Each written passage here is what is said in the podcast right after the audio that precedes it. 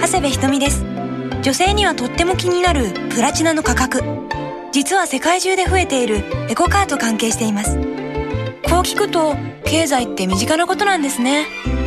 まずは日経を読んでみませんか？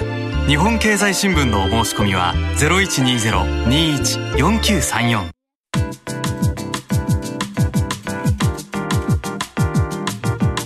長谷部ひとみは日経1年生増刊号日経就活ポッドサクセス。こんにちは長谷部ひとみです。日本経済新聞がお送りするポッドキャスト。長谷部ひとみは日経1年生増刊号。日経就活ポッドサクセス。いつもの日経1年生に加えて就職活動中の大学生の皆さんに就職活動のプラスになる情報をお届けする番組です。5回にわたってお届けするんですけど今日でなんと4回目です。いよいよクライマックスに近づいてきましたがスタジオには就職活動ならこの人日経読み方マスター日本経済新聞山野さんです。よろしくお願いします。実はですねこんなメールが来ていますよ、はいはい。ペンネーム就活楽しもうさんからいただきました。いいペンネームですね。最近就活を意識し始めた都内の女子大に通う大学3年生です、はいはい。就活の第一歩として日経新聞を読むようにたびたび言われてるんですがあ。あまりの量に挫折をしてしまいました。でもこの日経就活ポッドサクセスを聞いてなんだか日経の使い方が分かってまた読んでみたくなりました。今までのバックナンバーも電車の通学中に一気に聞いてます経済を楽しく学べてトークも面白いので通学時間が楽しみになってます、大山野さんのおかげですよ。嬉しいですね、い。通学中に我々の声聞いてくれてるんですね。そうなんですよ。それでまた日経をねまた開いてくれるきっかけになってくれたのがすごく嬉しいですよね。ね。頑張りましょう、今日も。よろしくお願いします。頑張ります。前回はですね企業を読む力をつけるというお話を伺いましたけれども、はい。今日のテーマは何ですか？はい。今日は新聞を読むということから少し、えー前に進みまして、お切り抜きのすすめ。あ切り抜き。はい。はい私もあの日経の CM の時に切り抜きのお話をちょっとしましたけど、あやってやっぱり就活も効果的なんですかね？はい、そうですね。今就職活動中の大学生の皆さんの先輩方はい。が就職活動でやってきた手法の一つで、とても多くの先輩たちがこれを実際に実践してきました。じゃあもう先輩ということはもう就職を成功した方々っていうことですよね？そうですね。かなり有効な手段ってことですね？私がこれまで接してきた大学生の皆さんで、はい自分なりに納得のいく就職活動ができたっていう方はほとんど例外なく新聞の切り抜きをやっていました。ね、はい。皆さんそれぞれのやり方であの新聞の切り抜き帳を作っていました、はいはい。でものすごく丁寧にクリアファイルでまとめている方もいれば、はい。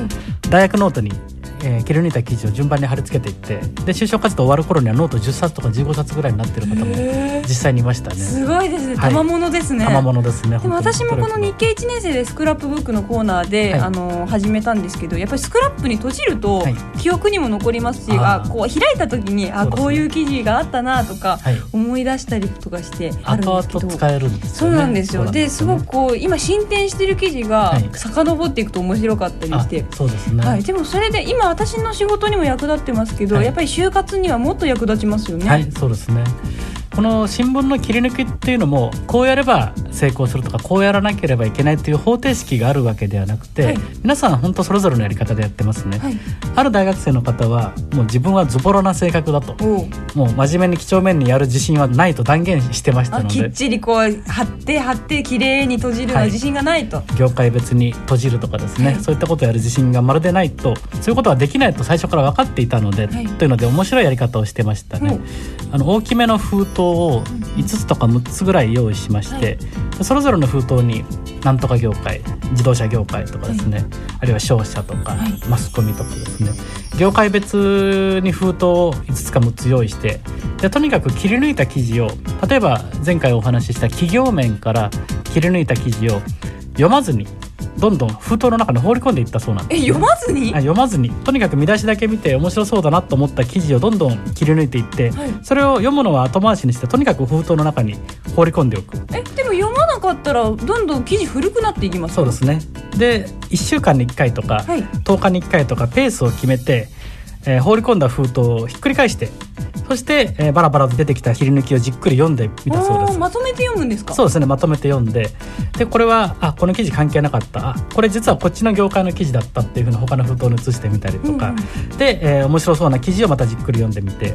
そしてその方は1ヶ月経ってそれでもまだ手元に置いておきたいっていう記事だけは残しておいてあとはどんどんどんどん捨てていったそうですある意味潔いですよね、はい、すごい新しいやり方ですね、そうですね。でもその人は自分をよく分かってるってこ自となんですよね。分かってますね。これは非常に自己分析が徹底してるってことかもしれませんやっぱり自分に合ったやり方が大事なんですね。そうじゃないと続かないですね。うん。でその封筒の彼はですね今日はなんとか業界の人と会う。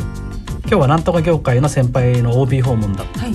そういう時はその業界の封筒を持って電車の中で読んでみたり、あるいはこう待たされてる待合室なんかで読んでみたり心が落ち着いたそうですね。やっぱりそういうのも関係してくるんですねやっぱり緊張しますからね企業の大人と会うというのは。うんその時にそういった自分の、えー切り抜いた記事なんかを読んでいると、えー心が落ち着いたそういう効果もあったということを言ってましたへね。ーあのもちろん真面目にやれる自信のある方はそれはやっぱり切り抜いた方が後々保存しておけば読みやすいですしもっと業界別に分かれて時系列で切り抜いておけば後で検索する時も便利は便利なんですけど、うん。必ずそのやり方をやらないとうまくいかないというわけではなくて自分に合ったやり方でやるということですよね。切り抜きってでもこう普通に読んで切ればいいってだけではないと思うんですけど。あそうですね、はい。切り抜きの極意と言ったら大げさなんですが、とにかくその場で切り抜くことですね、あまり考えずに面白そうと思ったらその場ですぐ切り抜く。封筒に入れてた人は読まないで入れてたって言ってましたもんね。はい、例えば手元にハサミがないから切り抜きができないってこともなくて手元にハサミが見当たらなければ手でビリビリっと破いてしまってもいいわけですよね。すごく汚くなっちゃいますけど。ですけどまあどこかにこうレポートとして提出するわけではないですし。あそっか。そうですね。自分さえ読めればいいわけそうでから。ですすよね。自分用ですもんね、はいそうですよ。体裁を気にする必要はないわけです。でもこう自分用の日経がないとあ。切り抜きをするっていうと公共の機関にあるものとかだったら切り抜けないんですけどあ大学の図書館に置いてある日経とかはい。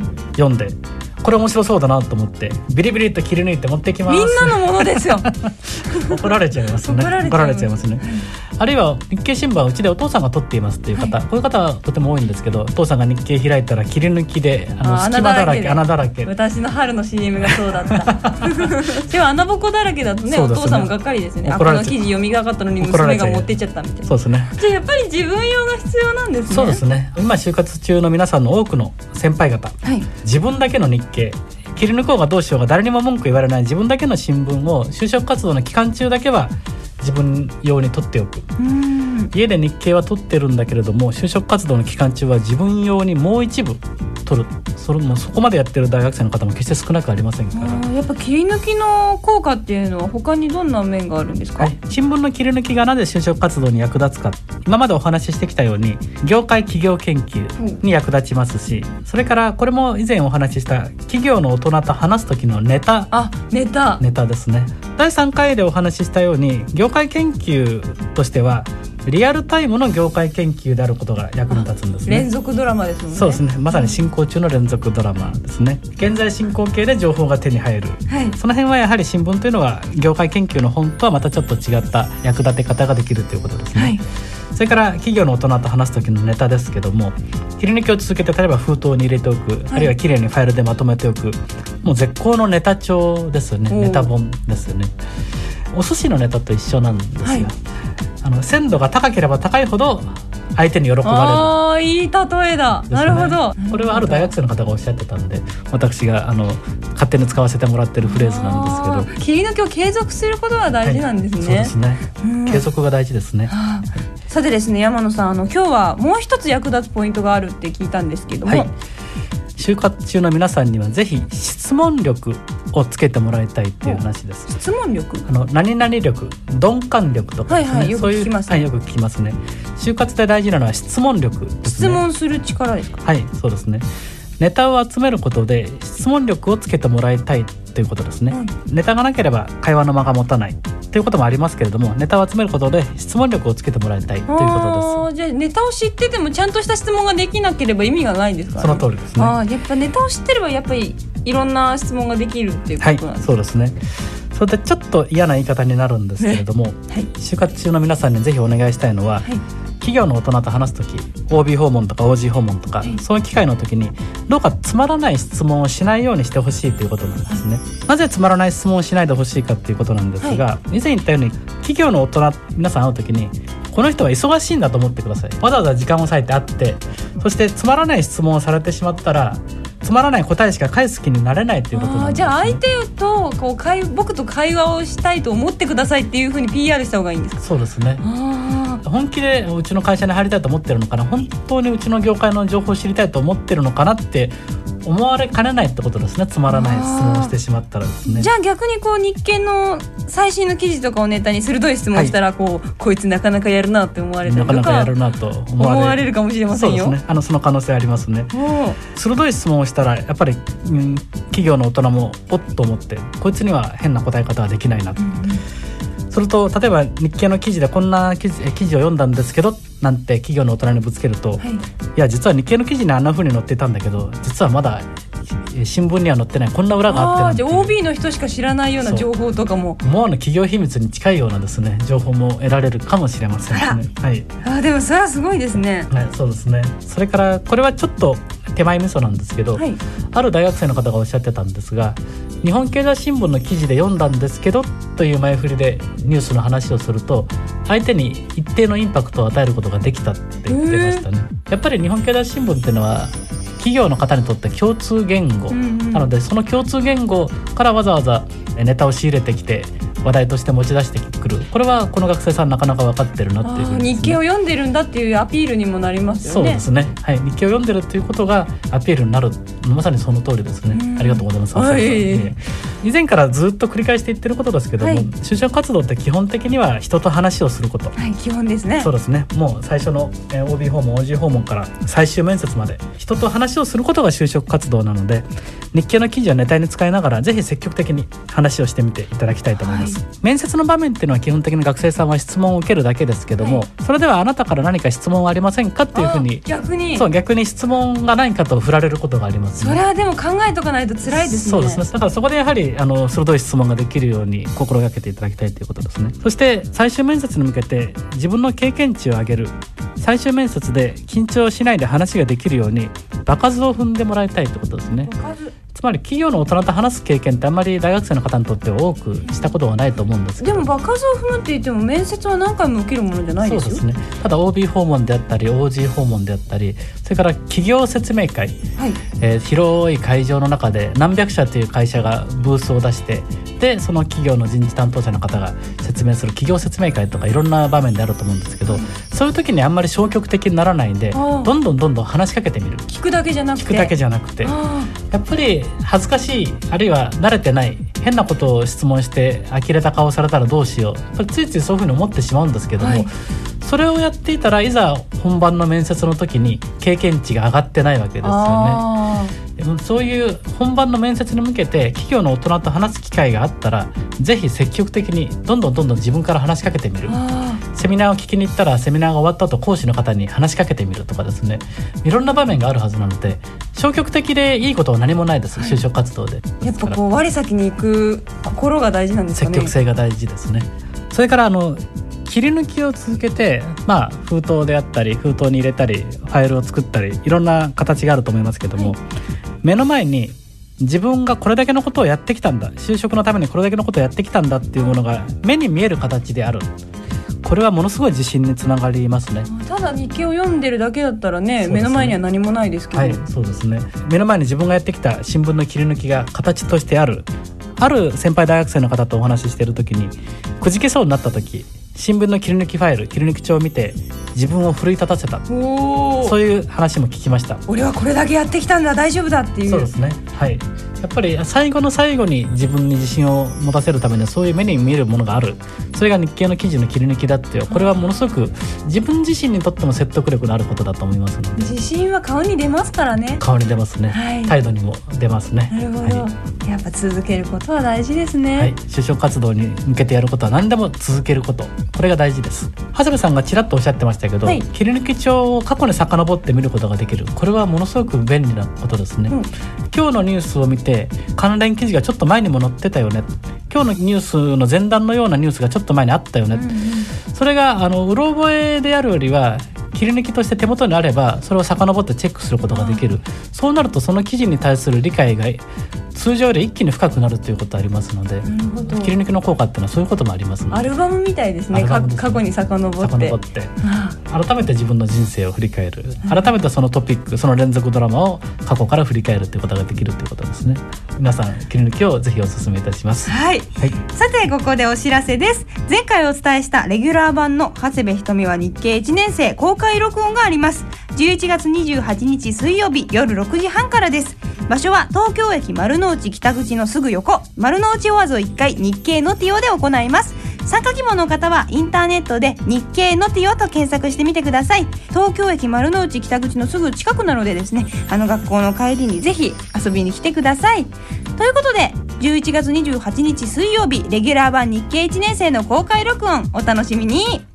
さて山野さん私たちも何かやります？どうします？具体的な企画が進んでいましてですあね本当ですか？はい。あら。12月7日にはい。東京大手町の日経ホールでお。えー大学生の方向けのセミナーを開催しようとあ思ってます。じゃあ私もそれ行こうかな。もしよろしければ長谷部さんステージに上がっていあ本当ただけますですか、はい。あら山野さんそれ出席するんですか？はい、もしよかったら私と長谷部さんが今やってるこのポッドサクセス、これをステージ上で再現するというのはいかがでしょうか？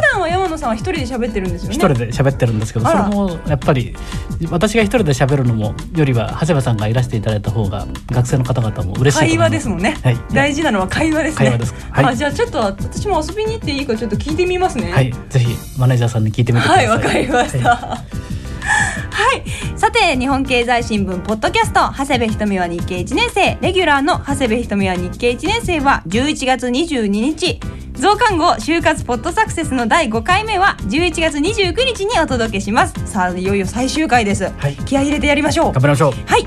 お相手は長谷部ひとみと。日本経済新聞の山野でした。それでは最後に長谷部から就活中のみんなにエールを送ります。切り抜きで集めた情報で質問力を身につけよう。頑張れ就活!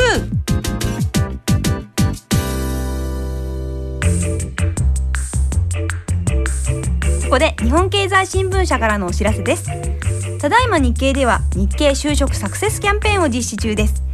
日経を読んでこのポッドキャストを聞いて就活を成功させようということで今就活を頑張っている大学生の皆さんのためにこのポッドキャスト長谷部ひとみは日経1年生のホームページに日経就職サクセスキャンペーンというリンクボタンをつけました。このリンクボタンから日経を3ヶ月以上お申し込みの方には通常の日経就職サクセスパックに加えてなんと日経1年生限定長谷部ひとみのサイン入りクリアファイルをセットでプレゼントします。それとポッドキャスト長谷部ひとみは日経1年生のフリーダイヤル0120-21-4934 0120-21の4934日経をよく見ようからでも長谷部ひとみのサイン入りクリアファイルを差し上げます。どうせ日経を申し込むんだったらぜひこのホームページのボタンかこのフリーダイヤルから申し込んでください。私のクリアファイルがもらえちゃいますよ。就職活動中の皆さん日経を読んでポッドキャストを聞いてこれからも就活頑張ってくださいね。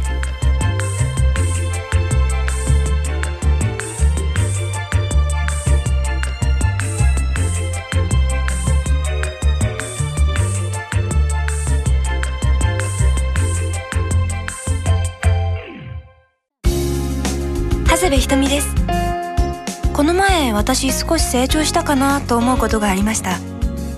日本経済新聞は読み続けているんですが今まで難しいなと思ってた記事がある時理解できていることに気がつきました。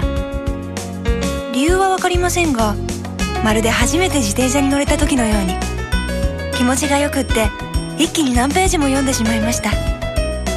最近は暮らしの中にある身近なことが世界経済とつながっていることも分かって読み方も少し変わってきました。やっぱり続けることが大事なんですね。皆さんもぜひ読み続けてみませんか？